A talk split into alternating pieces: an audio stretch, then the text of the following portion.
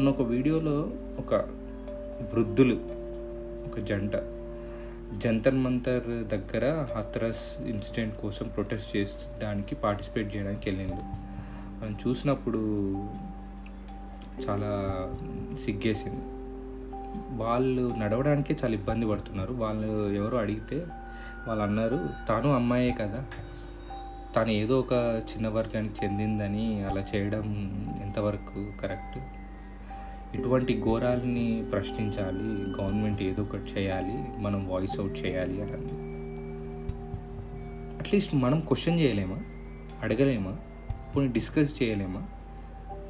కొంతమంది అయితే వాళ్ళ కులం పేరుతో ఎందుకు అడ్రస్ చేస్తున్నారు? బాధితులని కులం పేరుతో చేయకూడదు అని.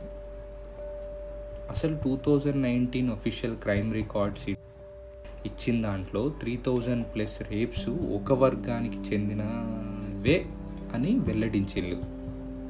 ఇప్పుడు చెప్పండి ఇది ఎలాంటి థాట్ ప్రాసెస్ వల్ల వస్తున్న దారుణాలు? అయినా కూడా కులం పేరు చెప్పొద్దా? క్రైమ్ని అడ్రస్ చేసేటప్పుడు?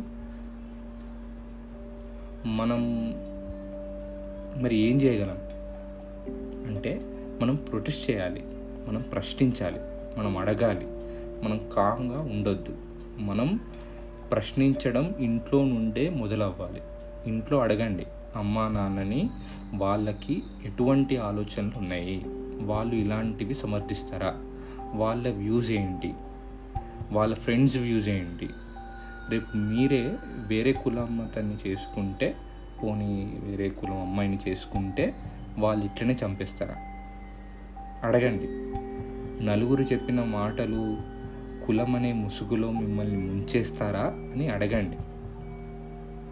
ప్రతి ఒక్కరిని ప్రతి ఊర్లో మీ ఊరి వాళ్ళని మీకు తెలిసిన ఊరు అడగండి వాళ్ళ ఆలోచనల్ని.